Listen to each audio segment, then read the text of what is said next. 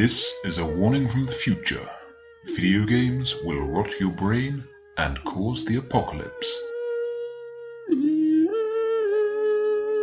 Hello, and welcome to episode six of the Conversation Tree podcast. It is Sunday, the 2nd of October, and I am the same person I've been on the previous five episodes. I'm uh, one of your hosts, Jonathan. John? Jonathan? Whichever. You look so confused. I am. I suddenly can't remember if I call myself John or Jonathan on this, but I Oh, I to try not to call you anything. Yeah. and my ever so polite co host is. Moi. yes. I'm Lydia, and I mean it this time. Damn right, we mean business. Um, we're going to take a as well. Let me start again. As you well know uh, from listening to every single second of the previous Mhm. episodes, uh, what we are trying to do with this podcast is look at games in a grown-up manner. Dare I say it? Uh, a quasi-academic manner from time to time, uh, and just look at how they impact Analysis. on yeah, analyze games in a, a sort of grown-up manner. Um, well, a vaguely grown-up manner and uh, yeah, but just we think that's something that's missing generally in the way that games are discussed uh, in media, online, everywhere. Uh, so what we tend to do is take one particular topic, like last time, for example, we looked at parenting in games, and uh, we realised that. Uh, mothers didn't tend to live if they were even referenced at all, ever, uh, which is very interesting. But we're going to take a, a slightly different tack uh, today. Rather than pick one particular topic, uh, we've been to a few things, and uh, there was something interesting in games news recently that's very relevant to Mm. um, our area of expertise as well. Uh, so we're going to kind of dive in and look at a few different things, uh, and then probably in a fortnight's time we'll be back with uh, one particular topic we'll be going really in depth in. Mm. Sounds like a plan. So the first thing I thought we could talk about is something that happened to me. This is only a brief, uh, a brief thing, and tangentially relates to games. Uh, something that happened to me this week. Uh, someone tried to mug me for the very first time ever, um, and Woe betide them. Indeed, yeah. Using the skills I've learnt through video games, I was able to hide behind a crate and then snipe them. Uh, Threw a brick, and then when they stood around wondering what it was. yeah, that's it. Yeah. Uh, then I died and I respawned and took them Mhm. out because I knew where they were going to stand. Uh, it was brilliant. You did enlist some NPC support. Yeah, that's true. Yes, no, I didn't do any of that stuff. Um, but what I did do, um, I started talking to my mugger, and he seemed to get a bit confused. and uh, I saw a couple walking on the other side of the road, and I strolled over the road to them with the mugger following me, Hmm. and enlisted them. Told them that I was being mugged, and he'd threatened to stab me, and would would they mind awfully if I walked with them? uh, which they fortunately were quite happy to uh, to allow. Um, even in crazy old London, where the first lesson is don't make eye contact with anyone that comes Yeah. up to you randomly in the street. Uh, and so then the mugger threatened them as well, and we continued up, and eventually, Equal opportunities mugging. yeah, that's it. Um, then yeah, we we got to the uh, the top where there were lots of lights, and uh, I decided that it might be a good idea if we went into the busy pub, uh, which of course our mugger did not do, so he wandered off. Um, and so, So then then the three of us got talking, which was it was a, quite a nice catharsis for uh, getting rid of uh, some of the, the fear and the confusion about what had been going on. It was also just very nice to meet two new people, one of whom uh, works in the video games industry. So that was nice to start chatting to him. My uh, one of my two saviors, a chap called Paul, uh, works in games PR, and um, one of the first things we were talking about afterwards was they'd been out and they'd had to they hadn't quite got the train they'd wanted to get so they'd had to change. So if they had got the other one they wouldn't have been there. And i only made my train by about 30 seconds so i would have been about a quarter of an hour later. So Hmm. the mugger, muggers may have been long gone by then having mugged someone else Um, and so that there was a lot of, you know, that kind of sliding doors thing Mm. of what if. Um, but rather than mentioning sliding doors, we thought about it in terms Mm. of the butterfly effect in Until Dawn. Oh, much better than sliding doors, I have to say. I've not seen sliding oh, doors, it's but atrocious. I think I'd rather replay God, Until Dawn. ending. Oh, Spoilers! just that it's crap. That's all you need to know. Unlike Until Dawn, Yes. which uh, which is very good. Yes. I do look forward to replaying. But yeah, so th- that doesn't particularly lead into any great analysis about games impacting on culture and uh, vice versa. It's just nice to have them referenced in a sort of everyday situation. There is some uh, a Guardian piece which we ought to dig. Sorry, I've just found a lot of dust on our poor PS4. What kind of gamers are we? um, there is a Guardian piece which I should dig out at some point. It's a few years old, and it's a woman uh, written by a woman who is a gamer and a games journalist and had been contributing things to the Guardian games section. And then one day she was walking along the street, minding her own business down a residential street, and a woman came out of one of the ordinary looking houses screaming for help. And there was no one around except the, the writer. Um, and so the writer ran up to the woman to see what she could do. And the, the woman that had come out of the house was largely incoherent, um, but panic stricken. So the writer very trepidatiously took herself inside the house and the first room she came to was covered in blood and there was a body on the floor and he'd had some kind of he'd had some kind of long-term illness and um, had had a i guess an aneurysm. Can an aneurysm be external? He'd started he'd started hemorrhaging somehow somewhere and was unconscious from blood loss. And the woman writing this piece said she had a very split second reaction um, of self-preservation which is i don't know what i'm getting into. There's blood. This is creepy. I want to go home. And equally quickly the reaction of if this were a video game what would i do and she made she made a conscious choice to treat it like a video game and could go up to the man could check for a pulse found he was still alive couldn't didn't want to get too involved with the injury because i think she said described it as a dark room so she really couldn't tell what was going on but stayed with him while she called the ambulance and waited for them and then wrote, wrote about it up afterwards very conscious that video games had given her Hmm. the sense of calm to save this man's life so take that, making everyone violent. Yeah, so maybe my um, engaging the mugger in conversation was actually um, came about partly through all the conversation trees that I've gone through over the years with yeah, uh. Geralt and uh, What's that? Un- Undertale, where you can talk yourself out of any Oh, yeah, violent yeah, let's situation. try that. Let's try that. Yeah.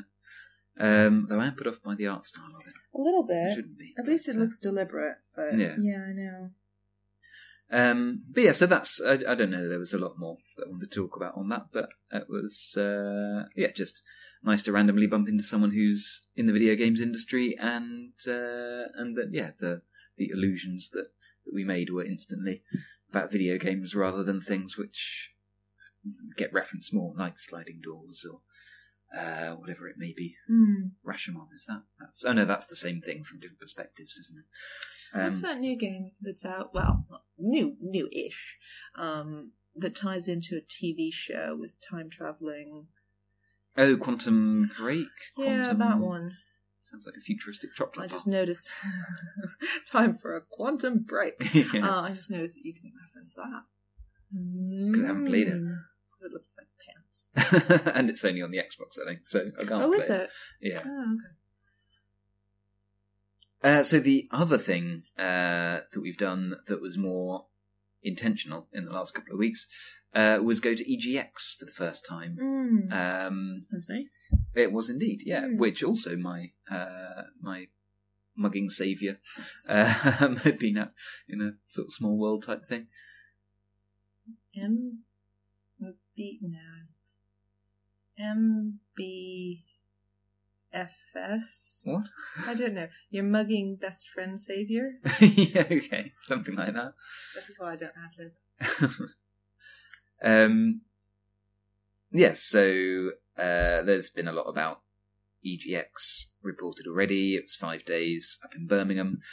Uh, we only went along for one day, um, and if you listen to our very first episode, that that was just after we'd been to Develop Brighton, which was a video games event for the industry, for developers specifically, and uh, that was very interesting and had a uh, a really nice vibe to it. So it was very. We were both quite keen to find out what the what the vibe was at the more consumer facing Mhm. events. Um, and I was quite pleasantly surprised, I have to say. I thought it was going to be a bit more in your face marketing y. Yeah, As you, you hear more things, American. Yeah, that's it. You hear the things about um, booth babes and things like that Ah. in E- is that E3 that has those or had those or places like that. Um, and yeah, there wasn't really any of that at all. Um, uh, there, there, there weren't even that many. I thought there would sort of be a few more crazy big booths that were all kitted out in weird ways. There were only Mm, actually a couple no. that were. Um, I'm thinking Little Nightmares and Oh, uh, Mafia. Yeah. And the rest were all just Mafia didn't have any areas. interactiveness though. It was a very Hmm. ungamey game. It was, yeah. It, wa it was quite telling Thing. that it was a cinema Yeah. that the the stand was laid out like, Yeah. and you were just watching it, Yeah. and it was presenting itself in a very cinematic fashion. That might as be interesting to analyze when we do play it from a marketing perspective because it really is being marketed as a cinematic experience. Um, I mean, I can tell you much more about the plot of it than what the gameplay's like, Mm. which I quite like.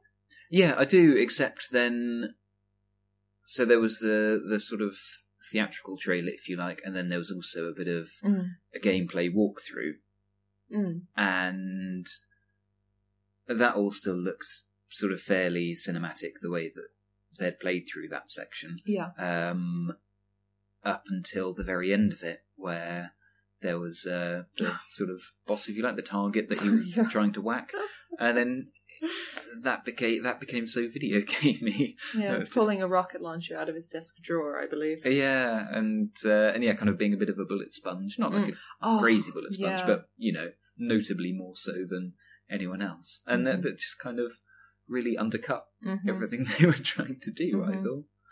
Um, It's that oil and water thing. mm. That uh, is it. Critical, critical distance. No, I always say distance.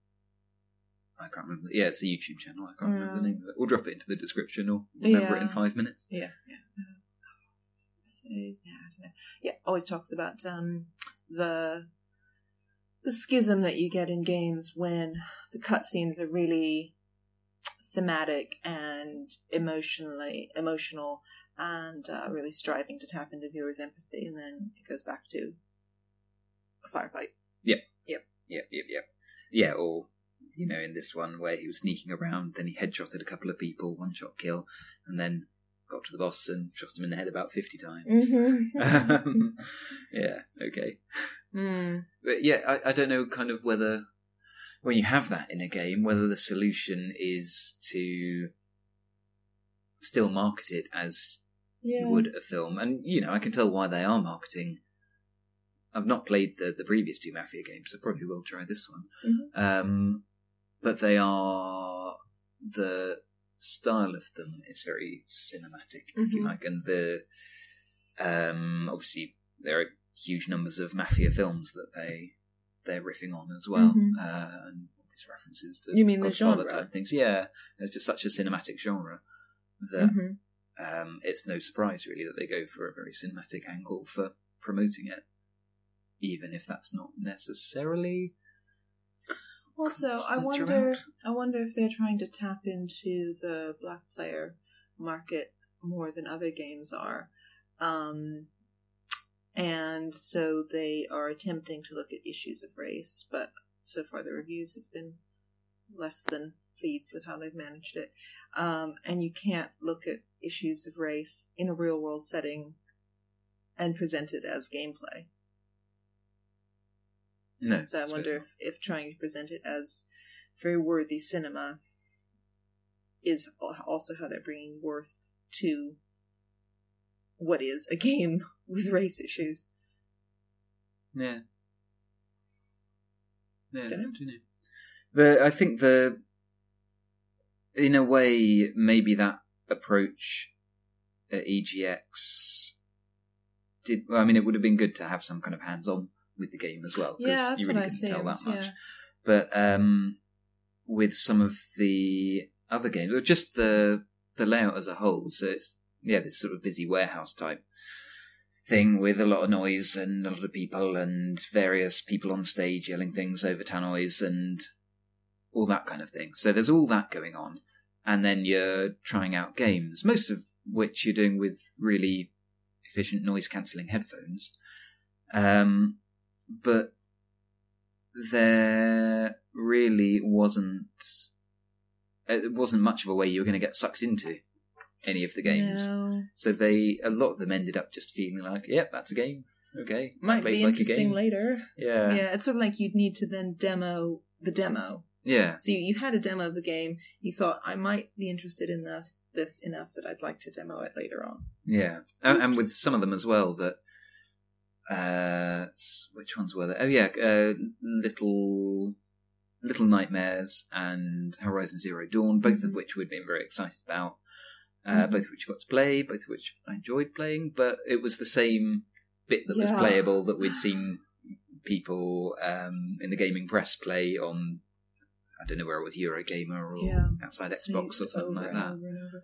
God, we're gonna have Mass Effect Four itis very soon. We just see the same bloody thing. But yeah, I think I and may, may just try and avoid it to a degree.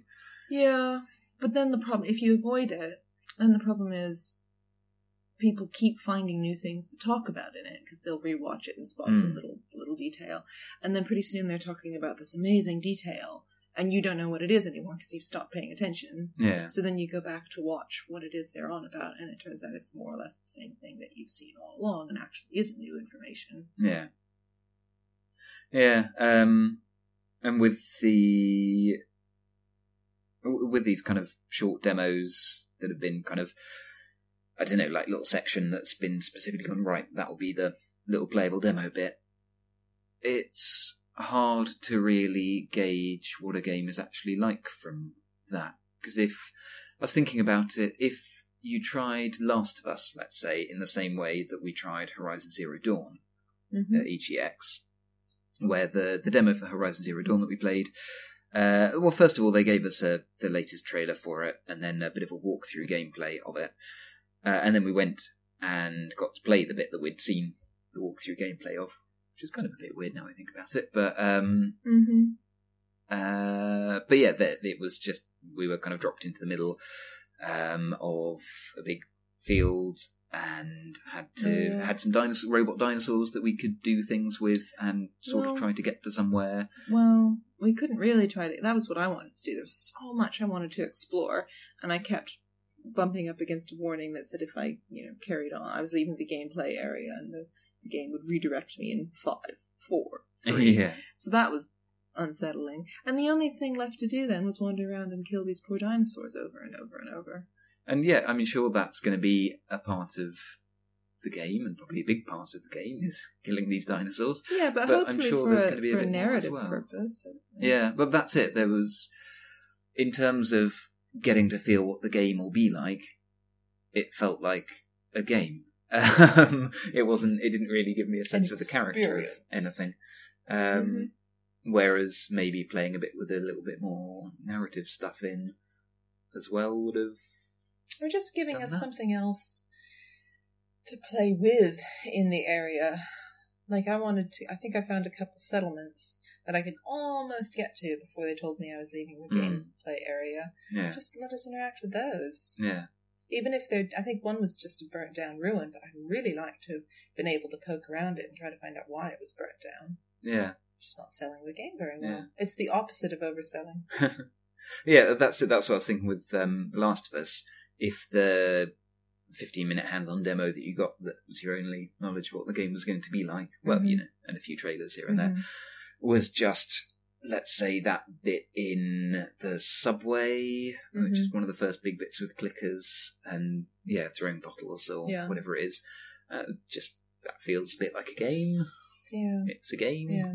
In the context of stuff. Last of Us, it works very well. yeah absolutely. I don't. I, I don't think Last of Us suffers as badly as most games do from the oil and water effect of narrative versus Mm. shooting things, um, because the the um, shooteryness gameplay of Last of Us is very um, momentum. Oh God, I can't speak. It's um very forward driven. It's very pacey, pacey, Mm. and you're aware that you're constantly trying to get through the sec- section to get back to the next Yeah. cutscene, the next you know story point, um, and you have a good sense of character throughout. So even though you're severely limited in what you can do as that character, you don't feel that the character has been left on the cutscene doorstep for you to pick up when you get there. Yeah. Um, so that's an example of, of it kind of balancing the two elements really well.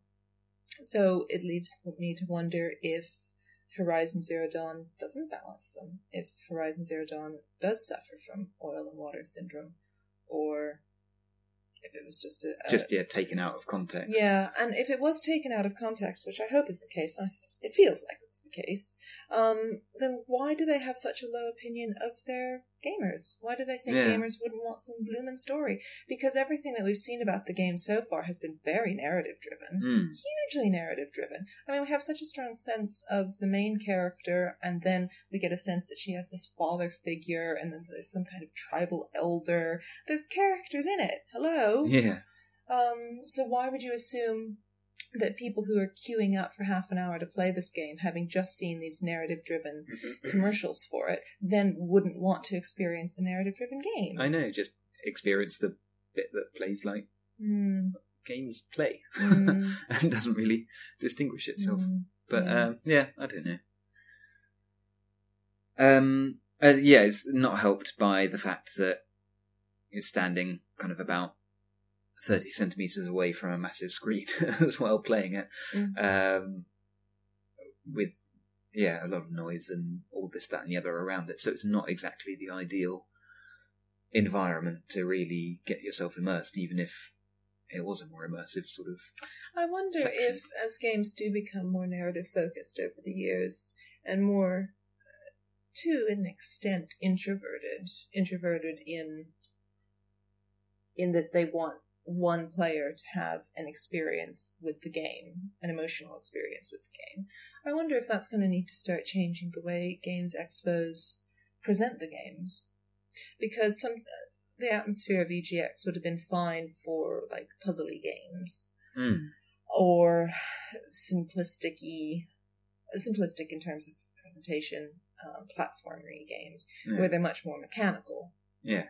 Because those games you really would want to try out and make sure you Yeah. under, you know you, you're compatible with the logistics of the game. Yeah, I mean, we tried Overcooked. Um, Oh and yeah, that, worked, actually perfectly in a big environment. And yeah, I mean, playing it with two strangers who were hilarious, and then by the end we were doing so well. By the end, we had a little queue of people behind us. Not well, I'm yes, they were queuing up to play the game, sure, but I like to think they were also marveling at our skill. I'm pretty sure they were taking notes on how I- it was done. It Yeah. seems likely, Yeah. yeah. Um, so yeah, that's that's the perfect game for that kind of environment. But yeah, as uh, as you say, as games are getting more complex narratively, um, yeah, maybe just needs to rethink the the big bombast Mm. type bits. Yeah. Um, which sort of leads me on to my favourite game of EGX. But before I sort of quite into that, sort of wanted to talk a bit about how RPGs are defined and what we Um, okay. what we mean when we say role playing game Yeah. because yeah, there is a little schism, isn't there? yeah, well, I, th- it's very odd in in video games. It seems to have come to mean a lot of stat fiddling um, and leveling up, and so so you'll get games with RPG elements, and that means that there's maybe a bit of crafting in it, or you get to level up, or something like that. Hmm which is fine, but I think there's then you sort of get ones which where there's a bit more choice and consequence, and you've got things like Witcher Three, where you have Mhm. more of a say over what Geralt's your player character personality is like. Um, same with uh, Bioware games, things like that, um, where you are much more playing the role of hmm a character within a certain set of program parameters, but there is a, you you are inhabiting it slightly more. Um, uh, and uh, which I've mentioned on most podcasts, Fable Two, or just generally the Fable series, where even more so the world reacts around you depending on what you do and how you behave with NPCs.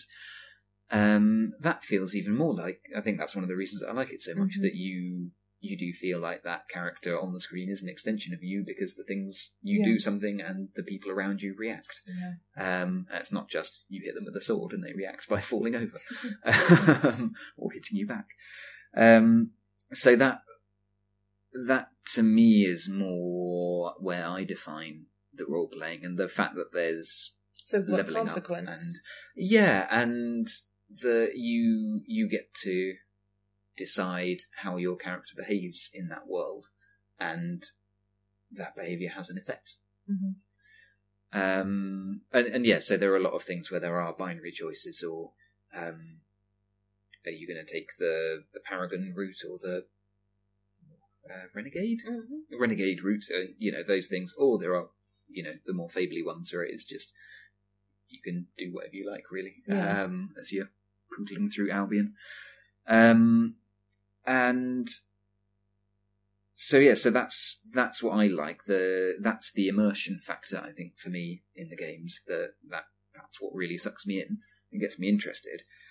And so for the first time, I felt like I had that with VR, um, which is very exciting. Um, I've I've only tried a couple of VR games. I think again, uh, developed Brighton in our Mhm. after our uh, in our first podcast, we talked about VR a bit there, and the games that we played at that point in VR were variations on Duck Hunt or whatever it Right, may be, um, Yeah. where you're just shooting something. Um, it's you don't have a light gun. Instead, you've got a move controller and goggles on your face, but it's effectively that same that same vibe, um, which is fine and was immersive enough for that kind of game. But it's really of limited appeal. It's kind of fun every now and then, and that's about it. It's novelty, isn't it? Yeah, yeah, kind of like Wii Mhm. Sports was Yeah. was a good novelty, and Yeah. then me.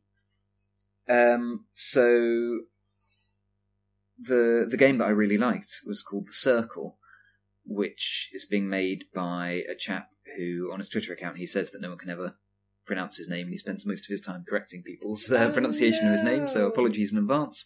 Uh, Manos Agianiotakis. Uh, who's on the National Film and Television School uh, Games Development MA. Uh, so there was a stand of people from the NFTS. Um, and I didn't try that many of their games, unfortunately. Um, I think that's one thing I would do differently, is More bigger, better. uh, more smaller better, I think. Oh, right. Uh, try the, the smaller games uh, slightly more. I did a, a good sort of mix of, of sort of indie stuff and in progress stuff versus the, the big upcoming things I'm excited about. But Mhm. probably better just to try the, the indie ones and try something completely different. Yeah, yeah, that's the point actually, because most of them are, are unfortunately just going to fall off the radar because they don't have any kind of marketing budget. Yeah. certainly not enough to compete. So, Mm. so yeah, if you can't play them there, and God Almighty, give out business cards, people. yeah. Um, yeah, if you can't remember what it's called, you're not going to find it again. There were so many games that I had to resort to taking photos of because they hadn't brought any leaflets with them. Yeah. or maybe we were on the last day, maybe they'd run out. I yeah, don't know. but even so, Yeah. they didn't make any effort to, to tell me the name of the game or anything Yeah. like that. Um, so yeah, so the circle was uh, is a game. It's the the general setup is that you are a bit of a shut in, having gone through a traumatic experience, and you're investigating something which I had no. Uh, I hadn't heard of before, but you're just using the internet to research the Toynbee tiles, which is a, a thing in America through the 80s and 90s. A load of tiles were found in the road, embedded in roads in various cities, kind of across a, a bit of a swathe of America, which just had weird, weird messages in them that I one was about heard this. Yeah, uh, what was it? Uh, yeah, they don't all make grammatical sense. I don't think so. It, it was just like the film two thousand and one idea, resurrecting the dead on Jupiter or something like that Oh. was one of them. Um, and I don't think they've ever discovered who was behind it. Oh, it's modern art. yeah. If in doubt, modern art. Um, so, so yeah, I think that's. I, I didn't get from the demo. I didn't get a sense of that, but from reading about it online since, um, that's sort of the general setup. Oh, okay. So most of the time, oh no, no, I think it, you're split 50-50, whereas some of the time you're sat in front of your computer in your apartment and reading emails, answering phone calls, that kind of thing, looking up this stuff Mhm. and other things that are going on in your life. And separate to that, there are these other third person, slightly hallucinogenic sections. Ooh. Indeed. And the really Much interesting life. thing. Indeed, yeah. Not enough hallucinogenic sections. What are ways- weekends are for. my yeah. there are ways to solve that, I suppose, aren't there? yeah, one or two. um, but what really, what I really liked about it was that the main character has what's happened to them is that they have been beaten up. They've recently tried to come out as transgender, as a transgender oh, woman, word. and I think as a part of that, they've been beaten up and are now kind of a bit of a shut-in as they're recovering. Or, uh, so that was very cool. Yeah. Well, cool that games are talking. Yeah, exactly, yeah. Just to be clear. Um, yeah, there there aren't many other uh, apart from Dragon Age Inquisition. Struggling to think of other transgender characters in. Well, they're around Games, really? um, in in massively indie games. Oh, that's it. Yeah. So, mainstream. um, and again, this this is an indie game. hmm Um, but yeah, brilliant that it is up front and center. hmm Um, so in the the sort of real part of it, when I sat in front of my computer, I went through kind of a a couple of different days, time jumped uh, at one point. So the first time read a couple of emails, then time jumped and had this interim thing, which I'll talk about in a second. And then I was there the, the following day, or whenever it was, and suddenly there were lots of beer bottles on the table as well. Um, oh, okay. and Really is like life. yeah. Uh, I had an email from someone who said, "Oh, I tried to call and couldn't get hold of you. I came in and you weren't there. I saw there were lots of empty bottles. I just want to check that you're all right." And the first thing I did was to pick up the bottles and throw them at the wall in anger. This is what you could choose to do. Uh, yeah, um, Okay. but just because you can interact with objects in it, and I'm in, uh, I'm there inhabiting that character. uh-huh. I chose to get angry about Uh-huh. that as my reaction to it and start throwing bottles around, which was just that was so immersive, much more immersive than There's a big kind of monster, shoot else. it. Yeah, that's it. Or, Right. or even, oh, do you want to talk to this person or do you want to kill them? Um, making that kind of Character driven. yeah, Yeah. and uh, you know, I don't know whether that would.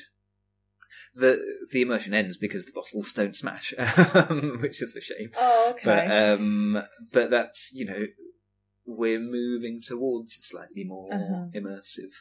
Um, That's the true meaning role playing. Yeah, Yeah. that's it. It's you know, uh, or I could. I was talking to the um, the developer afterwards, Manos, and he sounds like a cool chap. yeah, yeah. Um, uh, he said that you know what he's trying to to implement is that if you put all the bottles in the bin, that'll uh, you know there's nothing flagging up that you have to do anything with the bottles. Oh, Uh, that's if- me in the entire first section of um, Soma. Oh, yeah. Just wandering around cleaning up this apartment. um, yeah, if you put them all in the bin, that'll have a knock-on effect. Maybe someone comes around at some other point Oh, and wow. sees something. Uh, the other thing he was saying about was if you're typing a response to uh, an email, uh, you don't have to actually physically type it out. But if you, it's going to, the, it's intending for the words to come up kind of in real time as they would if you were typing them. So is it, is it based on what's coming up on screen? Is that going to be based on the movements that your hands are making? No, I think you can. Uh, that's a slightly more traditional branching thing of you can reply to an email and you can pick one of three ways Oh, of okay. replying to Mhm. it, basically. um, and and yeah, he the intention is that if you look away from the screen while you're typing it, typos will come into it, Oh, which is really cool. Um, so yeah, that that's going to be very interesting. So all of those things I really liked, and yeah, Yeah. the the potential for role play in that is really cool. Mhm. Although th- I did feel like having having trained and worked as an actor for a while, um, I did feel like enough. I I was lacking an audience in a way. Um, Oh, really? yeah, it felt kind of it felt great to be able to do this and make this character choice. But I guess it comes back to that thing that I love about Fable, where the people react to you. Okay. I don't know. Uh, maybe there would have been some knock-on consequence of flinging the bottles about. I don't know. Um, You needed another but- character in the game to react to you? yeah, kind of felt like I I needed something to respond to to my Uh-huh. action in the game. I wonder if that is one of the things that's God kind of put me off a little bit. I don't like that word that I didn't find as engaging in No Man's Sky. Is it yeah, why why am I doing it? It's a great uncaring universe. Yeah. Yeah. Yeah, and like the most reaction I'd ever get out of something is it's gonna try to kill me now. yeah, yeah. It is. That's definitely a uh, a solitary, lonely game. Mm-hmm. Um, and I, I, I guess intentionally so. I think so. Um, Oh, I think it feels very but- deliberate, and I admire it for doing that. I think it's Mm. very much about giving you a, a kind of um, mindfulness Mm. space. Yeah. Just, I don't know that I necessarily. Want to spend time in that. Yeah, there's nothing wrong with it. I, I am I am frustrated by how disappointed people are with it. Not not even in terms of the marketing, which we'll talk about at some point, but Yeah. I mean, people talking about, oh, it's boring, oh, there's nothing to interact with. Well, they never said there was. Mm. Mm, okay, fine. I know I'm tipping onto the marketing section, but I, yeah, I, I, I think it's telling that people have had such a strong reaction to a game that doesn't force you to be combative. Yeah. yeah. Hello. That is interesting. yeah. Uh, well, well, we'll come to that in a sec. Uh, I'll just finish off talking about the circle. yeah, yeah. Sorry, I Um, wasn't. I wasn't trying to lead into it. No, no, no. That's fine. Um, but that does segue really nicely. I know. now it's not going to at all. Um, but the so the the in between bit between these two scenes of me sitting at the computer and the bottles appearing Hmm. Was this sort of slice, slightly uh, hallucinatory third person bit where I was at a club and deciding on whether to go to the men's or the ladies' room. Oh my god! and I had the a Oh, I silhouette, wish I'd so played this. Sounds great. no, it was really cool. Um, had uh, a silhouette, so I could tell that I was wearing a skirt or a dress or something. hmm Um, and and so I chose. Mm? No, I'm just thinking that a decision like that, I mean, while it doesn't really have consequences outside the game space, and ultimately it is a game, so if, if you felt threatened by something that happened in the game, you could reload it try it again. Um, whereas in real life, I would have thought people in, in that kind of situation would have Sorry, I'm not. I'm, I'm conscious that I'm forcing my own expectations onto something that I've not actually been through. But if it were me, I would have put a lot of research into which restroom to use. Mm. You know, what what's going to cause the least stir, and in a big metropolitan city like London, maybe there's certain there might be some kind of trail of advice for what places are going to be more See, accepting. as the Because player, you're playing it Yeah. cold. You have no basis of Mm, research other other than the show Transparent, which actually has this exact issue in an Mm. episode. That's a really good show. Um, so I don't know if that's kind of an unfair, but unfair is not a very nice way to Mm. put it, or if it's actually more advantageous to a player who won't go through something like this in their life to make them think about how dire of these decisions can be. yeah. So okay.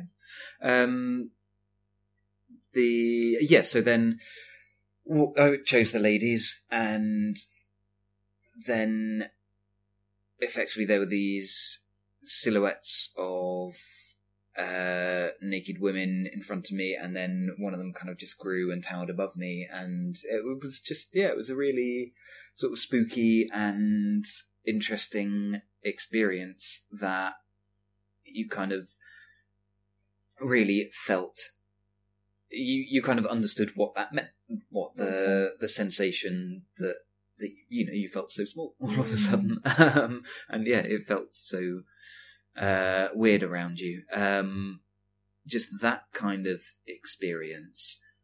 And I'm thinking of something like um, Life is Strange here, where in the last chapter, spoilers, sort of, Mhm. not for plot, but um, just for, for tone. Um, Oh, it's old now.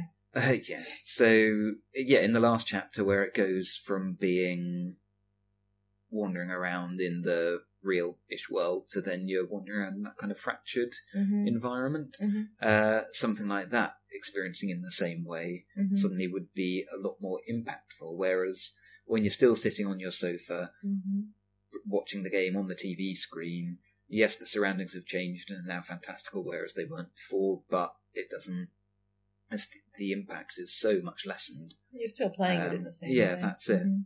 Um, so I, I think if VR does take off, I think Mm. it could be very interesting for these kinds of tonal shifts Yeah. and um, yeah, mo- moving from reality to fantasy, or something like Batman, uh, the Arkham games, uh, the Scarecrow bits. Oh, um, yeah. like shift out from whatever the really VR game would be to In a in a conventional Hmm. 2D console game, it's still really powerful when it happens. And that bit in um, Life is Strange is one of my favorite bits. Hmm. I, I know you didn't get on with it as much, but I really enjoyed it. Okay, yeah. Um, so yeah, that'd be amazing. Well, that I, I sort of thought of it a few minutes ago, but didn't didn't say anything. For once, I didn't interrupt you. um, so what we were saying about the Wii Sport being a nice gimmick and woohoo, that was fun to play. Okay, now let's get on with the things we already know about. Um, I, I guess a gimmick is stuck being a gimmick when it can't find its purpose. When it when it only Hmm. ceases to present something that you're already familiar with in a slightly wacky way. yeah, it's just a different way of interacting with the system. Yeah, as Yeah. opposed to giving you a new experience. Yeah, yeah. Um, and what I really expected from the Wii, and I'm sure many people did, was I, I wanted a fencing scenario. I wanted to get into a sword fight and actually have a bloomin' sword fight. yeah. And the closest game I played to that was Zelda, and oh god, it was so tedious because the motions that you had to Zelda, I can't remember which one, was. the one that's on Twilight the Princess, is that it? Yeah, sounds right. Hmm. um, you get these little tutorials for sword fighting, and the motions you have to make are just so unintuitive, counterintuitive, and just tricksy. And if you just don't flash your wrist at quite the Yeah. right pace, it doesn't count, and you don't get any sense of the Errol Flynn Mm. daring and and you know swashbuckling that you you're holding this gadget in your hand Yeah. that the thing thinks is a sword why can i not move it like a sword so i think the technology just hadn't caught up to people's expectations so it remained gimmicky Yeah, um whereas this sounds like it can exactly yeah, absolutely. meet those expectations even if we're not entirely sure what our expectations are at this point Yeah, I, I think it's sort of a new the uh, to quote um, Constantin in uh, Chekhov's The Seagull. oh god because we didn't believe you when you said you were an actor before um, new forms, new forms. That's what we're approaching with games, possibly. Yeah. Um, Yeah. The the reason that's partic- I found that particularly exciting is if um, you know this, but um, viewers, listeners, readers, whoever you are, you, you there. children boys and girls Um, if you've had a read of my personal blog, uh, mrpootler.wordpress.com, plug, um, I talked a little while ago that I was starting to write a game myself. Um, so I've written various bits, novel and this, that and the other. Uh, hadn't tried writing a game. So I thought I'd try writing a game. I decided I'd try and do everything myself just to get an overview of developing something. Mhm. Uh, and so got stuck in using Game Maker Studio, or Game Maker, or whatever it's called, and did a bit of animating stuff, created some assets, a bit of coding, and kind of the writing got left behind a bit. So actually, Oh, okay. and then I got a bit stuck with the coding as well. So, uh, but then I realised that what I was actually making, hmm if I'm making it for something that I can point people towards and say, "Hey, look, here's a game I've written. Hire me to write yours," Yeah. it wouldn't actually be particularly good because I was spending so much time trying to get the basics of animating and coding and all Right. that down. But you know, it's good to understand how that works, but You fell into the trap that every developer ever. yeah, basically, Yeah. So, so I've rethought, and I'm now. Uh, I've got a couple of Twine projects on the go, um, which is just the the sort of text based um, uh, visual novel. Well, not even visual novel, kind of novel kind of thing with interactive elements Mhm. uh, that you can pick and choose what options are taken. So doing that kind of thing, and it's very much a real world set, real thing, and isn't something that I could see particularly working as your traditional game. It's just going to be kind of a, a short choice based story um, to to show that I can write some choice and consequence and stuff. Yeah. Um, and yeah, it's set in, a, in mundane surroundings. Um, uh, it's about someone going to visit their gran uh, in an old people's home and deliver some news to them. And yeah, that that's the end of it. But Mhm. having played the circle, I can now see how that could work in VR. Your game could work in VR. Yeah, yeah, and that kind of game. Um, I'm not going to try and implement that because then I would be going, falling back into that same blunder. Yeah. Um, but if something that is a real world set, mundane environment, but you know, conversation which has drama in it, uh, if you then explore the drama in that conversation through changing the uh, the environment that you're in in some way, enlarging things, uh, making things more fantastical, Uh-huh. odd things creeping in at the edges at various points, Uh-huh. all those kinds of things, which, if you're just playing it on the normal TV, I don't think would do really bring much of anything to it. Okay. Um, whereas in an environment where you're right in the middle of it, hmm I think that would actually impact on you emotionally and physically. hmm Um, so yeah, I think it's very interesting from that point of Why is that? Do you think it's just tricking our our brain into thinking it's really happening? Yeah. Whereas we're so aware of the conventions of TV and film that we don't get the same. I mean, we went to see uh, Under the Shadow. Yeah. what it's called. Um, that was one of the scariest films I've seen in cinema in a long time. It was blue and marvelous, but so it was a very scary experience. Even though I was perfectly aware, Mm. I was just sat in a cinema watching a film. Yeah. So, do you think it's the the quality of that transcended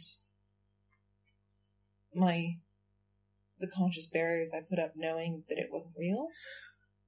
Yes, and also I think, I mean, I think this is why cinema works because you're in, you're watching it on a massive screen, so it's all you can see and it's Yeah. darkness around you, Yeah. uh, which is as close as you can get to being immersed right in it. That's Uh, true. That a cinema, a good cinema, is a closer VR experience than for most people watching at home would be. yeah, and and I'd argue closer than Mm. wearing 3D glasses because that is Oh, just distracting. they're so distracting. They Yeah. don't work and they're uncomfortable. Stop Yeah. making us wear them. Yeah.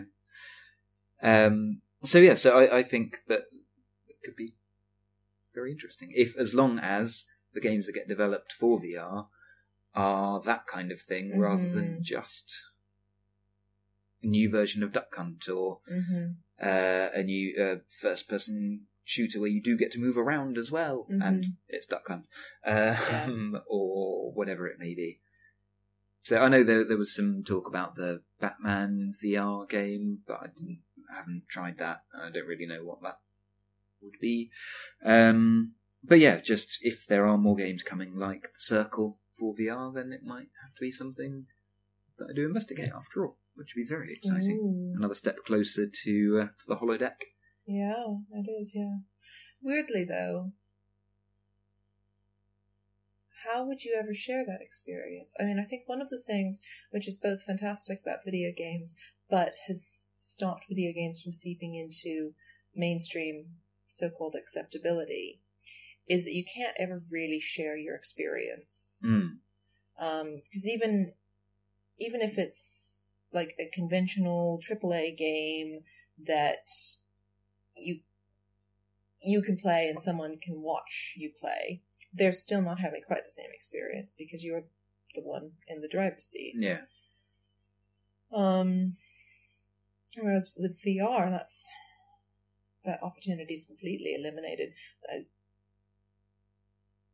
knowing so little about the technology at the moment, the closest thing I can think would be if someone else buys another VR set and then just sits in your world watching you. But what? How's? But what about books? Reading a book. But the thing is, you're not you're not steering the character in a book. Mm. The only the only thing that would make your interpretation of a book different to someone else's is your personal baggage that you bring to it. But you're reading the same book that someone else is. Mm. Whereas in a game, you'll always have a slightly different vari- variant on the game. Mm. And most of the games that are going to go down in history as the classics are ones that, where that variant changes more dramatically than Mm. others. Um, not all of them. I mean, again, I think of Last of Us, which is such a clever little game for really feeling like you are those characters, Joel and Ellie, and yet you have no decision making capabilities in it whatsoever. But it's so. The characters are so well written that you might as well have Yeah. character omnipotence. Yeah. I mean, I think that maybe that's where some of that hollow feeling was coming from afterwards. Kind of wishing I'd had an audience, if you like, or yeah. mm. um, yeah, something in the uncaring world to uh, to Mhm. respond to me. So yeah, I, I think that is. Uh, Oh, you know what? That does remind me of that piece I started to tell you about in the Guardian. No, wait, I'm going to save it for the podcast. Um, so remind me. I'll put a link to it in our notes.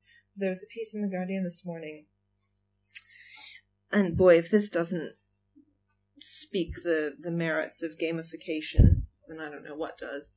Um, so a German team, um, a crime scene investigation team, have been working with state of the art VR technology, and we're talking state of the art stuff that isn't coming to game expos, Hmm. um, and have systematically recreated a first person interactive Auschwitz.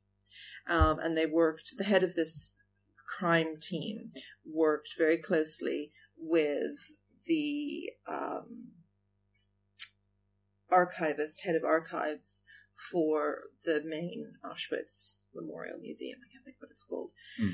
Um, to piece this together using thousands upon thousands of photographs to the extent that the placement of the trees Hmm. are accurate. And this is so that the I don't know who's going to review it, if it will be this crime team or lawyers or an independent team brought in. The point is they are going to put these literal Auschwitz VR headsets on Hmm. and move through Auschwitz as it would have looked per year to determine if the testimony of the surviving war criminals who claimed that they were innocent because they didn't know what was going on could be accurate. Hmm. Oh wow. Isn't that extraordinary? That's So he yeah. said there's the the the guy that put this together on the crime team said there are he didn't give an exact number, but he said dozens and dozens of perpetrators, guards at Auschwitz, who haven't gone to prison because the court didn't know what to do with their testimonial that they claimed they were innocent. They weren't aware what was happening. And of those dozens and dozens, he thought he didn't give a specific number. He said it was in double digits, would still be able to face jail time based on Hmm. their personal circumstances and health Yeah. if this VR Wow. case is Yeah. is used against them. Where did Isn't they think the people were going? Extraordinary. Yeah. Yeah, that is. I just, oh my god. He said um, that he's been working in, in he, he said that he's the the person that often gets called to the crime scene first. He's I can't think. He's a, I guess a forensics investigator, maybe something along those lines. Um, and has been doing it for years and years and years. And he said he'd seen some pretty horrible crime scenes, but he's never seen anything to the extent of the reenactments of Auschwitz. yeah, yeah. Mm, Blimey. yeah. Don't think I'll give that one a go, thanks. No, but isn't that isn't that extraordinary? absolutely. It's bonkers. Yeah. Well, on that note, some more video games. Um, I think I'm kind of done with EGX type stuff. I've played a few other games that were really good, but Did you- not. what did you think of uh, Oh, yeah. Relapse? Oh yeah, uh, Relapse. That was uh, part of a transfusion. I think it was called. Yeah, sounds right. transfuse, transfuser. Um, it's the sort of funding competition Mhm. type thing. Um, puzzle adventure game set in an asylum. Um, I didn't really play enough to really get a feel for it. Um, Okay. it felt like a puzzle game where you're running around an asylum. Okay. Um, and the, I think the the next bit that I would have got to that I stopped at because it was the, about the first thing I'd done, and I realised I'd taken a while to solve Oh. the puzzle, um, and had a lot of other games to play. Uh, but I think there was then going to be uh, a confrontation with an- the antagonist and uh, sort of a chase, uh, which would have been stressful. Um, but it looked fine, it looked good. I mean, the fact that well, me having tried to make a game as one person and uh, making a, a very, very basic looking thing, uh, this thing is made by two people and looks uh, looks very professional. It, so, it was pretty impressive, yeah, yeah. When I got to talking to them, just two or maybe three people tops had put it together. Yeah. It, it looked great. Yeah. Mm. I liked the idea of it very much. I didn't get to play it, but it's um yeah, it was essentially a bit of a puzzly. So you had to gather components to build things to move through the environment. But the environment was this abandoned um, mental hospital with an antagonist chasing you. So I guess was it meant to be a bit like um, Alien Isolation, where you're move it, it's constantly hunting you. I think so. Okay. Yeah, yeah. That's that a fantastic idea. Mm, yeah, Mental health issues aside. yeah. It was one of two games uh, that I saw. There may have been others set in uh, set in asylums. All right. Um, was the other one that Italian game? Yes, Oh, yeah. okay. Which that was actually, I think that was the focus of, or the catalyst for um, one of the low batteries videos Mm. that Johnny Chiodini does on the Eurogamer Mhm. channel about asylums, um, which is well worth a watch if, Mhm. uh, if you haven't seen it. Um, yeah, to Town of Light, something. The Town of Light, I think that's right. called.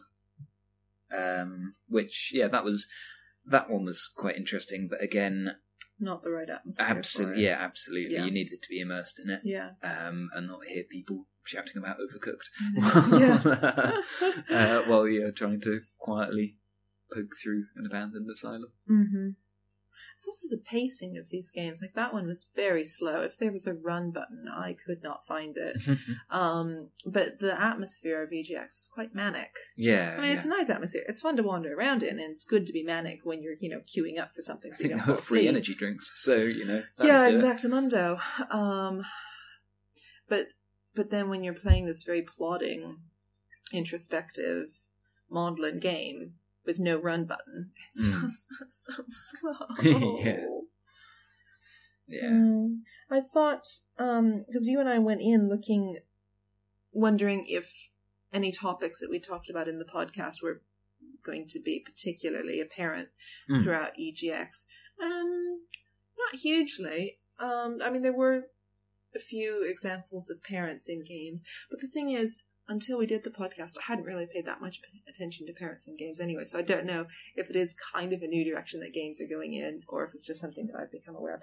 Mm. I would, if I had to, I'd say it is a new direction we're going in because when Mm. I was doing the research for it, there were very considerably more modern games than ten years plus Yeah. older games.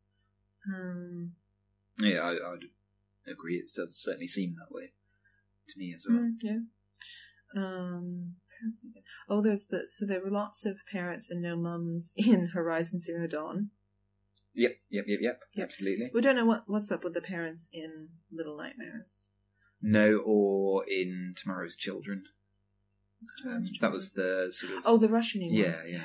Lo- oh, that looked good. Again, that was one that really didn't benefit Really from. good. I think it's sort of a bit Minecrafty, so there's lots of systems and things like that to get your head around, which you're just not going to be able to do in Not a, at all. kind of uh, picking it up for ten minutes in uh, in that The- kind of environment. The section that was in, Looked awesome though. it really did, and the the phys- the feel of it was very nice. Mm. Um, so the section that was in, the layout was slightly different to the majority of EGX, where there were short, relatively fast-moving cues for specific games, and I, there wasn't a timer. I think you just, out of courtesy, played it for a couple minutes and then moved on. Um, so consequently, you just dipped in and out of these games. Mm. And they didn't restart. Whereas most of the indie games had a very set Yeah. timepiece that you were supposed to play through, and when you were done, the devs would, or you know, the hosts, whoever it was, would restart the sequence. Yep. So I think in some ways, this idea of just quickly dipping in and out of it without a real sense of plot or an introduction to it might have actually benefited it more because you weren't conscious of a ticking clock and how much information you had to take in, and everyone's watching me make this decision. Um, I've played this from the beginning. I should know what to do by now. Yeah.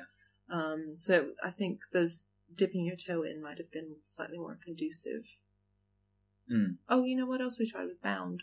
Oh yes, yeah. I, you weren't as convinced on that. I don't. Think. I wasn't as convinced just because you look like such a twat, I really liked flapping your arms around with a queue of people behind you.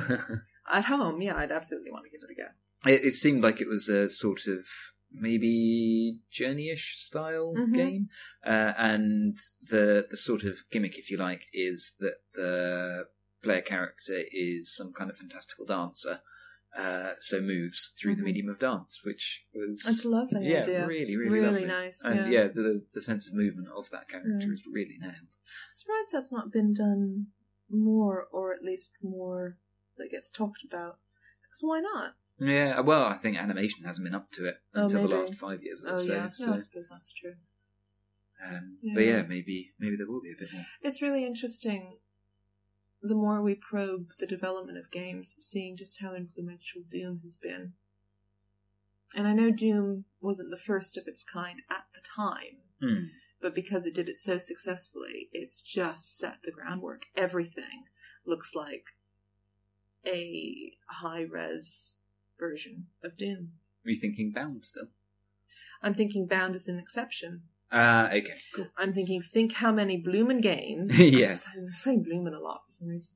Um, Efforty Jefferty. oh yeah, are reminiscent of the Doom mechanics. Mm, yeah, And then Bound. It's, it's a rather pretty game. Yeah. Dancing. absolutely. yeah, and again, in what a- is it a AAA game? I don't know actually. It was in the big section. it was in the grown-up section. it was, yeah. Uh, yeah, what was know, that? What else was in that section? Uh, oh, Farming 2017, Yeah, that was funny. was. Are there brakes on a train? There must be. I think there are. Did you? Could you not find? I them? couldn't. I could. I kept. I kept going through this like dumping station where I was supposed to get coal to fall into to the back of the train, and I'd I'd whiz through it and then not be able to stop. But fortunately, I could work out how to like. Apparently, my character could run really fast to the other end of the train and then reverse it and go back through the dumping. So I did that about four times, and then just gave up. That sounds good. Um, yeah, uh, yeah. So there was that one, uh, Bound, uh, Tomorrow's Children, Little Nightmares, and a few others that were all in that section. Yeah, I think they're was a good section. yeah they're all yeah. I don't think they're the wee indie schmindy ones. Mm-mm. Um, yeah, I'll definitely go back to EGX though. Yeah, I would. Yeah. Yeah. I'd like to go for longer. Yeah, I could take more time with things. Um, yeah. Maybe do all the indie stuff one day. Or yeah, oh, that'd be that. nice. Yeah, yeah. Oh, the other game that I noticed from a, a parenting point of view, not my parenting, parenting and games point of view, Hmm. was called Troll and I, which looked really interesting. And then I got to playing it and it didn't really feel very nice, and the graphics were a bit dodge. Oh no. Yeah, but the, the premise was so cool. I do want to check it out. So you're a young man um, in a, a kind of miscellaneous Tolkien esque fantasy world. I think I think it is a Scandinavian game. I don't know where from. Oh, you know what? No, the main character's accent was I think South African actually. Oh really? Yeah. Yeah, because I remember going, "Ooh, you don't hear that in video games." No.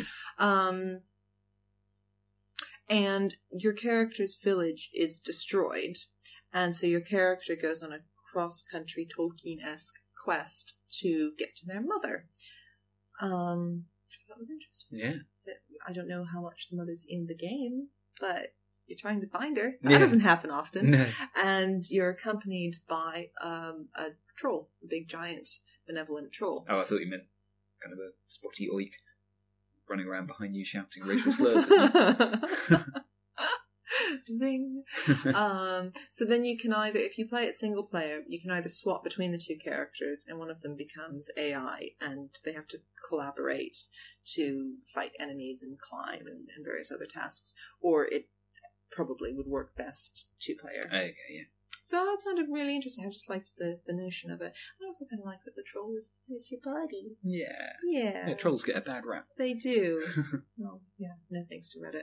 Yeah. Um, but I really noticed in the indie games how many of them, and again, maybe this has always been the case, but it's not often that I get to just sit down and soak myself in indie games, were about 20 somethings, 30 somethings going through traumatic life events, sometimes taken very fantastically, allegorically, sometimes much more realistic.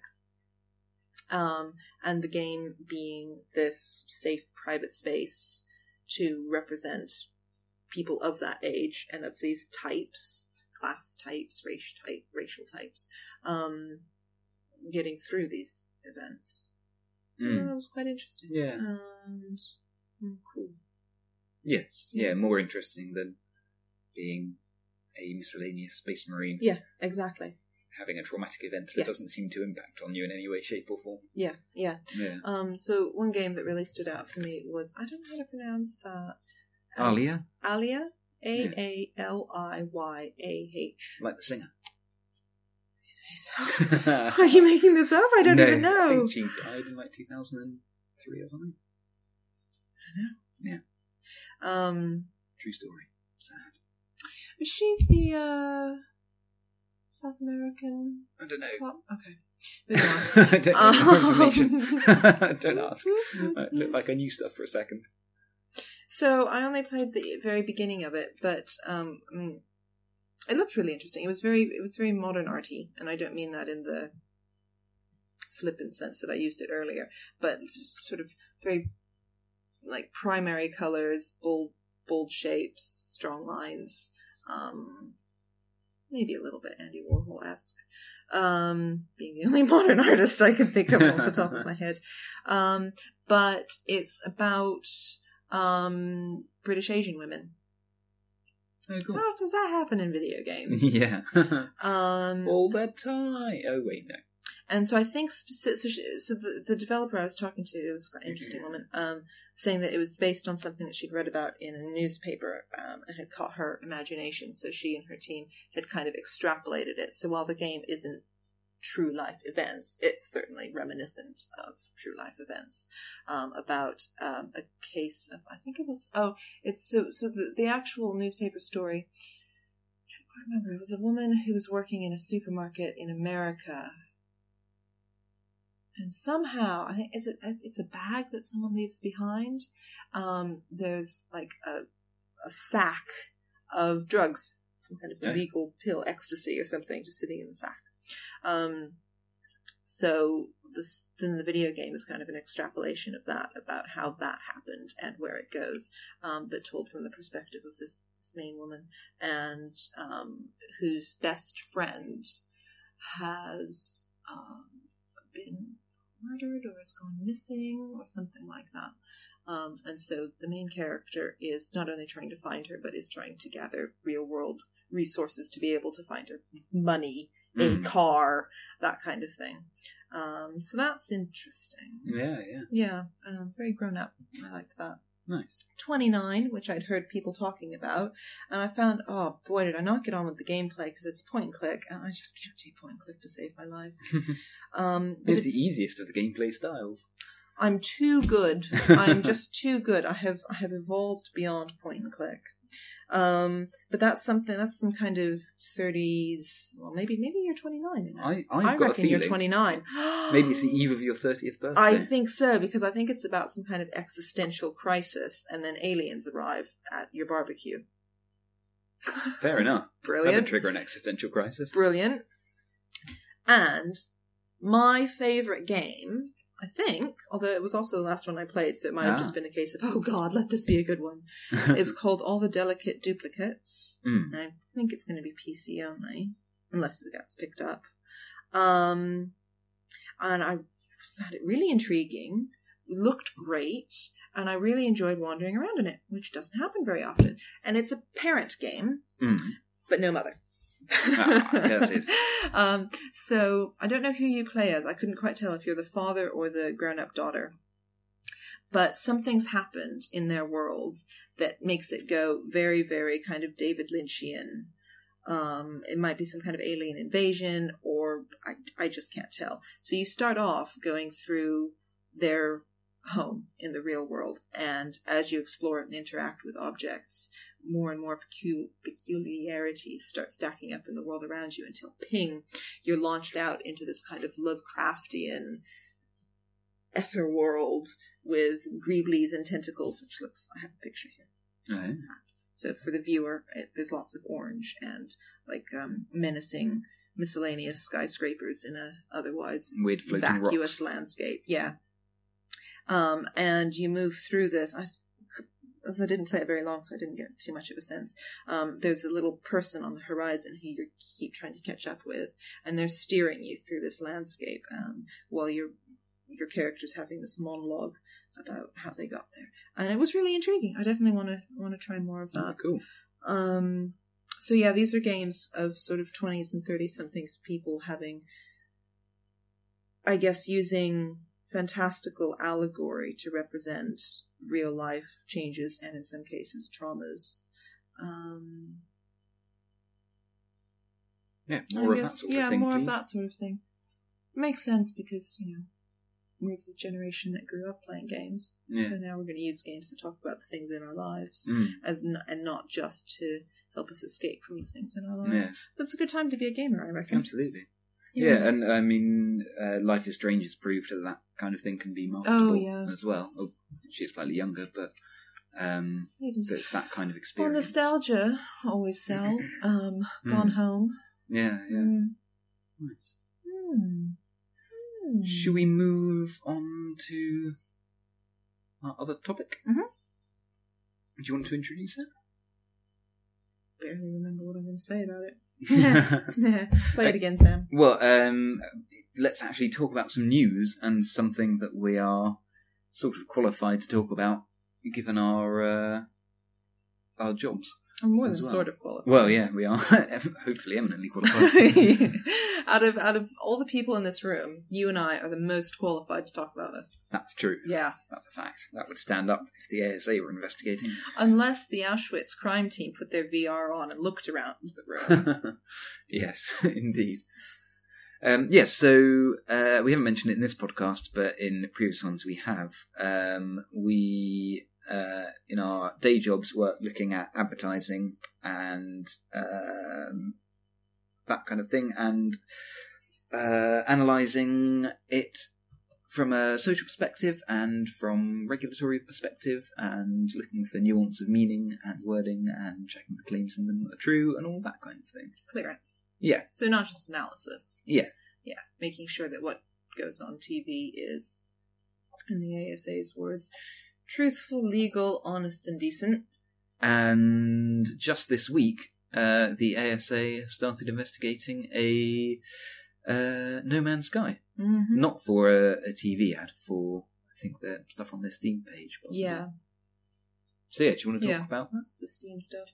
Um, so the complainant has posted his. So okay, so there's a dude who complained that the Steam page for No Man's Sky wasn't accurate to what you got in the game. He complained to the ASA. The ASA are launching an inquiry with Hello Hello Games. Something Yep. Hello Games.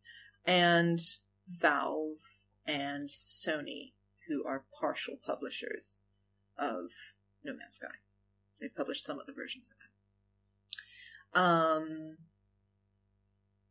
and so this dude has printed, published his response from the ASA on a Reddit site, which I can post a link to. Um, what I can't tell, none of this is, I mean, we can talk about it, but nothing's been officially released from the ASA. Um, so what we can't tell yet is if he's the only complaint or not. I really can't tell, actually. Something I read, I think it was the thing on Eurogamer, the article on Eurogamer, which is kind of the first one to leak it, maybe, um, said multiple complaints, and I can't tell if they mean multiple complainants or one person with multiple complaints. Okay, yeah. But either way, the ASA would still investigate that. The ASA get I, they've told me how many complaints they get. It's a hell of a lot. yeah. It's an improbable number. Um, because they look at advertising in general, not just TV. Yeah. And if they feel that there's grounds to a complaint, they ask, they investigate. It's called a formal investigation, and the first thing they do is get in touch with the advertising body and the client, the advertiser, to ask for the information.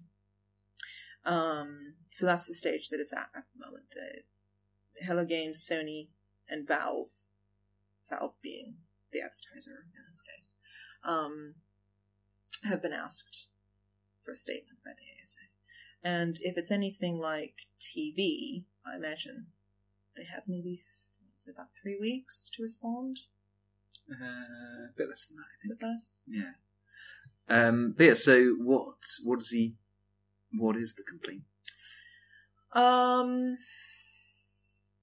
that the content, the description, and the imagery on the Steam website weren't accurate to what he actually got in the game. And he did give the ASA a list, which is on the Reddit page, and it includes things like loading times, loading screens, Mm. um, so the, as far as I can tell, Steam haven't changed the No Man's Sky website yet. Uh, which they don't have to unless the ASA particularly stipulates that they need to, and the ASA is extremely unlikely to do that until they have more information on anything. Yeah, until they make a final. Yeah. Really? Um, sorry, I've been distracted. Do I need to know what No, you no, no. now? Um, yeah, loading, uh, loading screens, um, combat factions, um, the wildlife on the planets would be would react in different ways, um, and I don't really want to. I don't want to kind of have to speak up for Hello Games and say, "Oh, well, obviously you've misunderstood."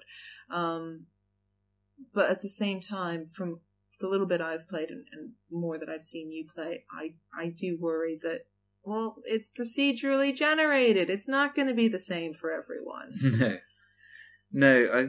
I, I think there's a a bigger issue at the the heart, which is we were sort of touched on earlier about how you market a game in just kind of a, a nugget of time, which is hard enough with Mhm. the film and film trailers. Um, don't get started on how annoying film trailers are at the moment. Oh spoiling films. boy! It was though tangent. Um, you were watching Brooklyn last night, Oh yeah, whatever it was, and I, I looked up at one point, twenty minutes from the end, and recognised a scene from the trailer. I was like, Yeah. "It's twenty minutes from the end, for God's sakes! Come on!" I know. Don't put that I, shit in a trailer. I know. As I said to you, the the trailer did leave out like the the stakes that were Hmm. involved in what you saw, so you don't really know how important this stuff is from the trailer. Yeah. But yeah, I know. I mean, I think that's one of the reasons that put you and I off from seeing the film anyway, even though it had a great cast. Was we know the whole film's been consolidated into a minute and a half. We're done. Yeah. Um, but yeah, with with games in particular, I don't think you can. You wouldn't be able to give a sense of the isolation and Mm. loneliness of No Man's No. Sky, really, in in that kind of marketing material. Yeah, that's true. Um, I don't Yeah. think. Well, yeah. I suppose marketing material suffers a little bit of EGX syndrome, which is it has Yeah. it's quite fast paced. It's very competitive because it's it's being boxed in by other advertisements. Um, I rewatched the the trailer for No Man's Sky that was released at E3 in 2014. So I guess Mm. the first the launch trailer. Yeah. Um, and again, I personally think it still looks accurate to what I've seen of No Man's Sky. The only thing that struck me as particularly out of um, context was the music. It had this really thumpy, dumpy, modern, electro-y Mm. music. Now, I don't really recall any music in No Man's Oh Sky. yeah, yeah. There it's got a really good soundtrack. Oh, yeah, kind it? of a Okay. yeah, really nice electro soundtrack. Oh, okay. But it's Yeah. certainly um, the ad was certainly trying to make it feel very um, fast paced. What's the word I want? Um, Fast paced. fast paced. Up tempo.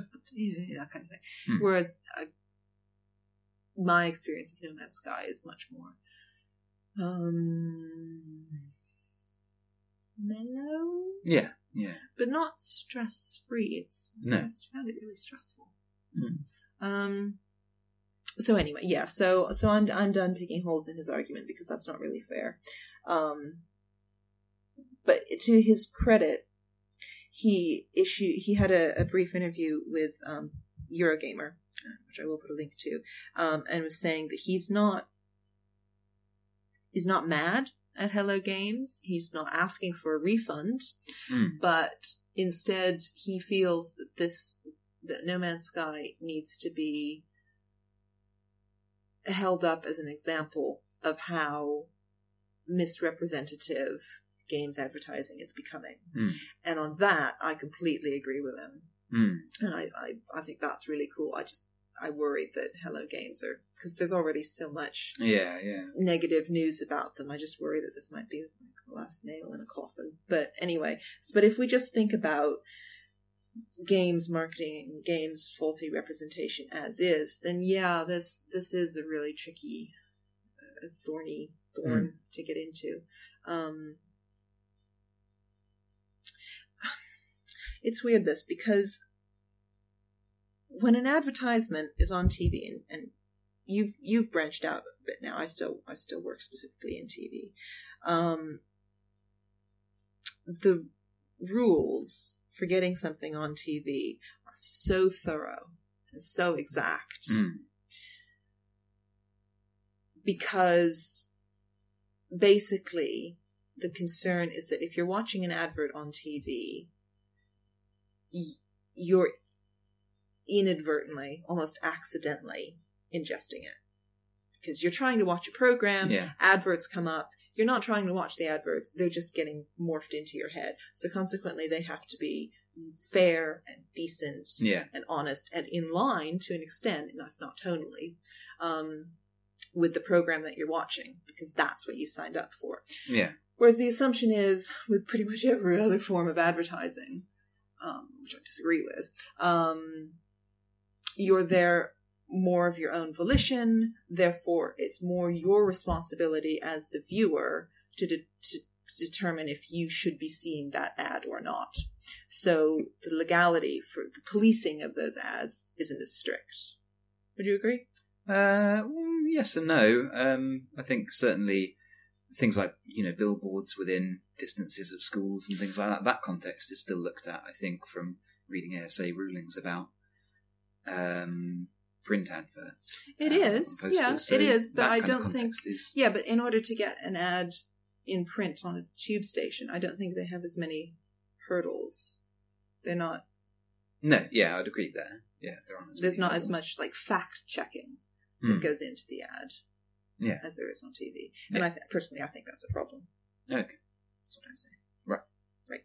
Yeah. um uh yeah so so i think the rules that we in tv tv advertising look at probably should be applied or at least variants of those rules to online advertising, and in this case specifically, Steam products. Um, one of the big examples in this instance is that we're really cautious about if video game footage is shown on TV, we need written statements from the advertiser that the images are accurate, where those images are taken from, if they're cutscenes, if they're in game footage, if it's like, you know, sort of press release glossy imagery. Um, to my knowledge, Steam doesn't need to advertise doesn't need to to state where the images that you're seeing of the game are from. Mm. So they might be showing you parts of a game that you realistically won't play because they were, you know, they could be like for It's um, some to kind give of a HD release. yeah, or to give a flavour of it rather than actually being in the game or something Yeah. like that. Yeah. Um, so I think making more advertising outlets accountable and clear about what they're advertising is definitely the right way to go. Mm. Um, and I don't think, from reading the responses on Reddit, I don't think people quite realize how big a game changer this could be, Mm. which is kind of scary. Yeah, yeah. Um, I mean, there's been some talk about, oh, well, if if a complaint says I've seen something in an ad for this game that's not in the game, and the ASA go, hey, you're right, that is a problem. Advertiser, what do you say about that? And the advertiser were to say something like, oh, well, that's DLC. We haven't made it yet, but we were planning on it. The fear is that the ASA would turn around and go, but you're already pretending that it's available. You haven't made it yet. That's illegal. You're selling something that you haven't got. Stop doing that. And the fallout would be, we don't get DLC. That's bogus. That's not going to happen. Yeah. The ASA are smart. They come from all walks of life. They are, they're professionals. They're highly trained in this. They Mm. look at thousands of ads across multiple spectrums, and they are thorough as fuck. Mm. If if in the unlikely event that an exec- a complaints executive dealing with this wasn't aware of how DLC works, they would find out. Yeah. So that's not we're not going to get our games taken away from us because a bunch of snooty fun police don't understand what gaming's about. No, no, no, I don't think so. They can't take my games. They're coming for my games. My precious games. Um. So while I would like to see more advertising outlets being conscious of what they're advertising and clear, truthful, decent, legal, and honest about what they're advertising, I I'm also a little worried that consu- game consumers are forgetting that these aren't mass produced, made in factory products, that these are art. Yeah. And while people stupidly still argue if games are art, I'm working to the assumption that they are. Mm. And no one seriously complains that a film trailer is misrepresentative. Happens all the time. When it does, you're a bit pissed off. You might say something about it to your colleagues at work the next day, and then you get on with your lives. Mm. But I think we let it go because we understand that film is an art, it's a messy form, and while it's mass produced to the extent that it's shown en masse, Mm. it has to be created from scratch. And I think most people have a basic understanding that those creative people that made the film aren't the same people that are making the adverts that are going on TV. Yeah. And that there's a little bit of a dichotomy there. And we also kind of get we're not happy about it, but I think we get that we're being bamboozled. Mm. It's a little bit of a snake oil salesman. We know that they're trying to get us to see this film. We're taking the trailers with a pinch of salt, and if we think the trailer looks great, then that's kind of a rare pleasure. Most of the time, I think trailers are just give you a sense of what's going on, and then Mm. and then you go from there. So I think I wonder if people take video game trailers too literally. Yeah, they might do. I think again it comes back to that thing of for a film you're you're out two hours of your life if the trailer misrepresented it. And twenty quid. And yeah, these Yeah, these days. yeah, actually, price wise, they're not as different. Yeah. Um, Well, no, a new game sixty quid. yeah, um, but yeah, for a game, though I guess if you're not enjoying it, then it might only be two hours you're out. But for something like No Man's Sky, that's you know a couple of hundred hours that you might be putting into it. Or I mean, even it was certainly a factor when we decided to go for a PS4 for this generation rather than the Xbox Mm, One. Yeah. We in the previous generation we had Xbox 360s. hmm Um, the big deciding factor were the games that were going to be um, Mhm. just on PlayStation. Mhm. One of which, uh, not the only one, but Mm. one that was definitely part of the deciding factor was No Man's Sky. hmm Uh, so if if people that feel let down by No Man's Sky for whatever reason Mm. made that kind of choice. And so it's not just a case of, oh, I bought this game and it's not quite what I thought it was. It's, oh, I got a PS4 instead of an Xbox One, but my mates have got Xbox Ones because they Mhm. didn't, but I got PS4, so I can't play with them anymore. But I get to play No Man's Sky. Oh. Um, I don't know, maybe it's, there's a slightly, there are slightly bigger decisions and more time around games than there is in going to see a film, perhaps. I, wonder if that that affects things in any way in terms of how people feel about the trailers misrepresenting and that kind of thing. And because games are so broad, with a film, unless it's an art film or Terrence Malick or something like that, hmm then you kind of know what you're signing up for. You're signing up for two hours of a beginning, a middle, and an end, hmm and either some crying or some blowing up, depending on what genre it Yeah. is. Um, That's so true. yeah. Um, whereas in a game, are you getting The Witcher 3? Are you getting uh, Tetris? Are you getting Pac Man? Mhm. Are you getting Bound? Are you getting Tomorrow's Children? Mhm. Like, they're such very different experiences that I, I wonder if that's something with the trailers trying to appeal to as broad audiences as possible. Um, maybe Game sell them, yeah, maybe sell themselves short in other ways. Uh-huh. Um, by yeah, by trying to give a flavour of the whole hmm when games being such a broad thing, you may not have a frame of reference for exactly what that whole is. hmm Um, yeah, I wonder if, if that somehow makes people feel they haven't quite understood what game they were getting into. Yeah. I well, yeah. I'd say that's exactly the same with film. But as you say, there's there's probably more consequence to it in gaming. More expensive, more time consuming, um, and it's often a more personal experience than film. Hmm. So Yeah. yeah. you're signing up for that personal experience and having paid a lot of money for it. Um,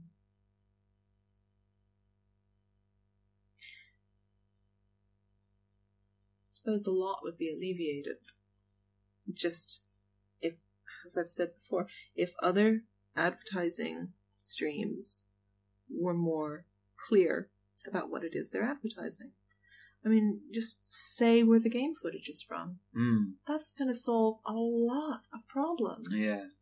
And then, even if it doesn't, even if people then turn around and say, oh, well, I was watching um, on a, a shrunken screen on my phone in the corner while I was emailing, at least Steam would have the right to go, hey, we labeled it. If you're Mm. not looking at it, that's your responsibility now. Yeah. Yeah, so getting the the game's marketing departments to match up with the development development teams needs to be done. I agree. Yeah, I mean, I I can see why. Uh, it's the last thing anyone wants to do is stick something saying this isn't actually the game that you're going to be playing in the corner of the screen. But yeah, at the same time, Eh, man up. yeah, bingo. Don't sell something you don't have. yeah, um, um, Yeah, interesting to see where the Steam refunds are going. Oh. From from an advertising clearance and compliance point of view, it almost feels like Steam refunds were an alternative to being more clear about the advertising.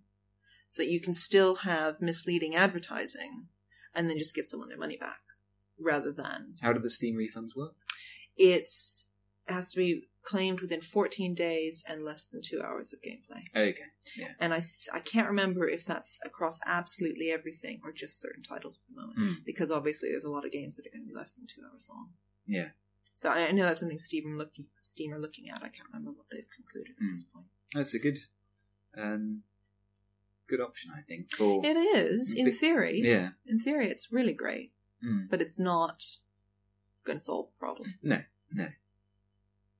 And stop picking on No Man's Sky. Yes. Agreed. I happen to like it. Hmm.